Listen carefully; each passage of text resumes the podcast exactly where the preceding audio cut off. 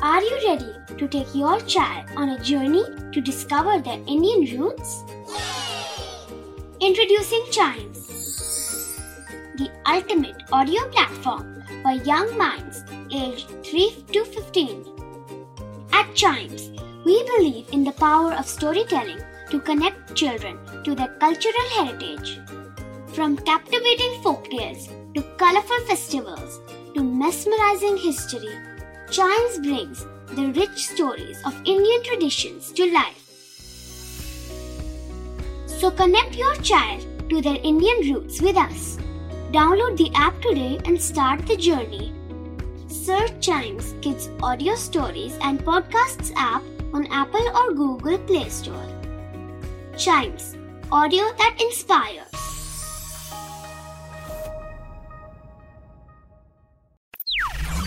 बच्चों के बहुत सारे सवाल। क्या है उनके जवाब? कभी सोचा है? वेलकम टू कभी सोचा है, जिसमें हम जानेंगे ऐसे सवालों के जवाब जो हमारे दिमाग में कभी भी और कहीं से भी स्ट्राइक कर देते हैं। और आज का जो सवाल है, वो कुछ जाना पहचाना सवाल है। और ये सवाल मन में तब आता है जब हम जनरली आसमान में लाइटनिंग देखते हैं थंडर देखते हैं। हम सोचते हैं ये लाइट पहले क्यों दिखी और आवाज़ बाद में क्यों आई?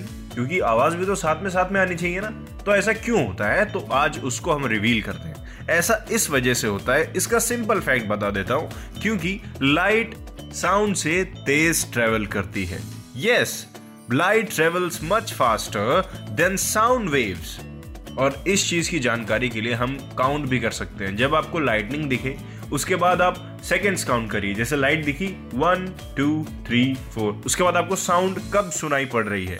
वेल well, आप वैसे काउंट तो करेंगे आई एम श्योर लेकिन मैं आपको एक्यूरेसी के लिए बता दूँ अप्रोक्सीमेटली फाइव सेकेंड्स लगते हैं for the sound to travel one mile तो आइंदा से जब आपको लाइटनिंग दिखे और आपको थंडर ना सुनाई पड़े तो समझ जाइएगा कि ये लाइट और साउंड का खेल है। Again light travels much faster than sound और ज़रूरी नहीं है कि ये चीज़ हम लाइटनिंग या थंडर के टाइम पर ही देखें। ये चीज़ हम दिवाली के टाइम पर भी देख सकते हैं। जब हम आसमान में देखते हैं, ढेर सारे रॉकेट्स छूट रहे होते हैं। शू शू, और जब वो ब्लास्ट होते हैं आसमान में, तब सबसे पहले हमको लाइट दिखती है। उसके बाद आवाज़ आती है बूम राइट इसमें भी वही लॉजिक है। Light travels much faster than sound और उसको भी आप मेजर कर सकते हैं। लाइट और साउंड के बीच के टाइम डिफरेंस को गिनकर one two three four five approximately five seconds लगते हैं एक माइल को कवर करने में। साउंड की बात बता रहा हूँ मैं।